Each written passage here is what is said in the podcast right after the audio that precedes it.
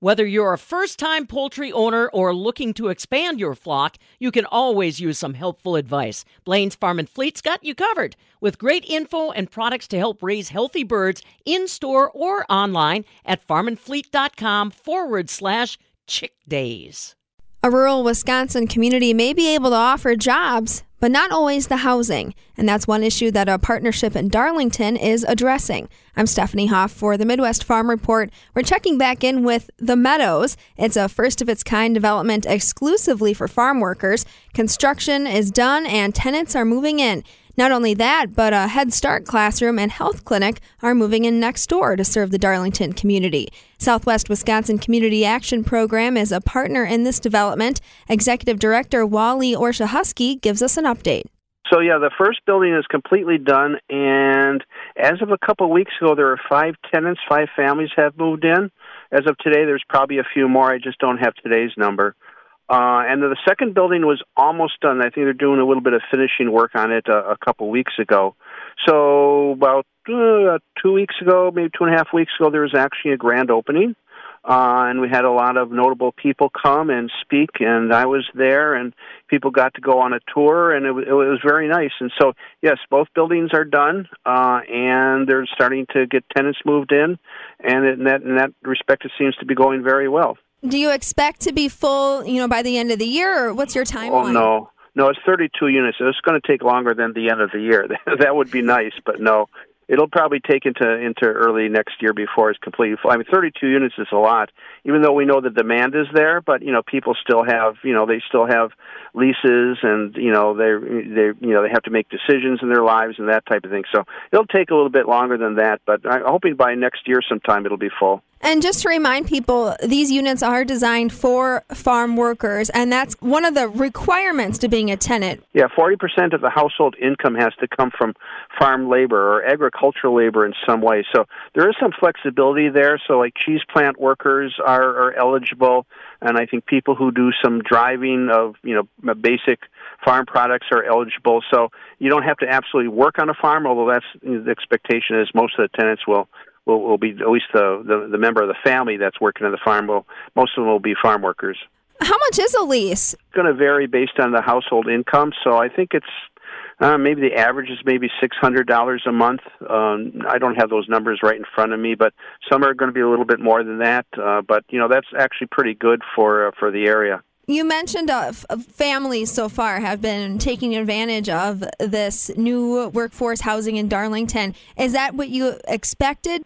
So it's really kind of designed for families. Most of the units have either two or three bedrooms, uh, recognizing that uh, many of the the agricultural workers, the farm workers, uh, you know, have um, you know uh, spouses or partners and children. So it was kind of built with the idea that it's going to be primarily families. And in in in that part of uh, Wisconsin, you know, originally way back when, you know, a lot of it was a lot of single men who came to work on on farms, but that's no longer the case. Now it's primarily families.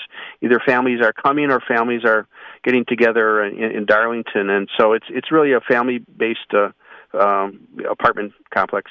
As these units start to fill up, have you gotten anecdotal responses yet from you know either the tenants on how they feel, how they're feeling about this housing, or even the community?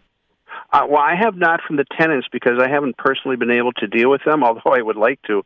Uh, the community, of course, is exceedingly supportive of it and, and has been from the beginning, uh, largely because, you know, like, like a lot of rural communities, they're, they're losing population. Uh, where in, in Darlington the numbers are actually growing. I growing. In fact, I think of our five counties, it's the only one in the last census that actually showed a population increase, and I think that's largely due to the uh, to the farm worker families that that are that are moving in, and of course that is very popular with the school system in particular, uh, because they need more children to be able to get their their funding and I think it's oh I I, I don't want to mis you know misrepresent it, but I think it's about a third of the students now in in the uh, in the school system in, in Darlington are uh, are you know children of immigrants, and so that's it's it's getting to be kind of a big deal. So yeah, the community has been very supportive and very enthusiastic about it. Of course, these are people who are you know customers and they buy things they go to the stores and they get their cars fixed and all that type of thing so it's really kind of a nice scenario to see that that, that population growing a little bit with with these folks who are working in agriculture And let's not forget that the goal of this housing also was to assist farm and cheese plant owners in being able to recruit and retain employees but you know by having workforce housing. Have you heard back uh, from employers yet? The uh, economic development person in in Darlington I know went to to visit a number of the large employers. And you know all the employers pretty much anywhere in Wisconsin or maybe the US are looking for more employees and trying to retain good employees. So being able to have housing that's affordable and decent and available to uh, employees or potential employees is, of course, in the best interest of the uh, the farmers, the large farms, the cheese plants, whatever it happens to be. So, yeah, we see it as this project is both assisting with the housing for the for the workers, but also being being able to give the uh, employers a, a, an edge in being able to to keep and, and, and attract good employees. I also think it's important to note that this project was uh, made possible not only through collaboration between different organizations such as yours, but also federal loans, uh, some state tax credits. So there was an appetite for this kind of investment there's a lot of interest in, in this project and and now people are saying hey how can we replicate it in in our communities? Because again it's a recognition that you, you need more employees and employees need a decent place to stay.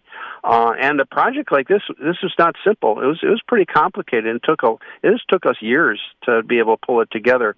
So now that I think that we have a model I think whoever wants to do it someplace else can uh, can do it much faster and much easier because you know we can say this is how we went about it and that was my next question for you. I didn't know if you heard of any rumblings of other projects that are going to be underway in other parts of the state, or if you've had people come to you asking, hey, can I kind of use what you did as a blueprint? Yeah, the, the, the latter. So I haven't heard of anything like this uh, underway yet, but we have been contacted. I've been contacted at least by two communities, and I don't give their names because I don't know where they're at with their planning. But two communities in our part of Wisconsin that have expressed an interest in replicating it and maybe the snare folks have heard from other communities. But as the word gets out because of you know like what what you're doing with me today and and other organizations that are hearing about what we've done i think there's going to be a lot more interest because you know everybody in wisconsin is kind of in the same boat actually probably beyond wisconsin and being able to want to be able to keep employees uh, being able to uh, have decent housing and to see some economic growth in these smaller rural communities Wally, this housing project has also attracted money for other services to come into Darlington to help increase the quality of life. We're talking about a new Head Start classroom and health clinic that'll come right next to the Meadows development the need came up because uh, we don't have a good site for our Head Start classroom in Darlington. In fact, we don't have one in Darlington because there's some specific requirements for, for a Head Start classroom, and there's no place in Darlington we could really find that uh, you know we could rent that that meet those requirements. And so we've been looking for a while to have a, a, a nice classroom for our Head Start kids and early Head Start kids uh, in Darlington, and this this gave us an opportunity to to do that. Also, the free clinic, which is actually their main building is in Dodgeville, but they see a very large number of patients from Lafayette County in particular, many of whom are, are Spanish speaking. And then we have a WIC program, Women, Infants, and Children's Nutrition Support Program, uh, and they haven't had a really an optimal. They you know they have a nice location, but not an optimal location in Darlington either.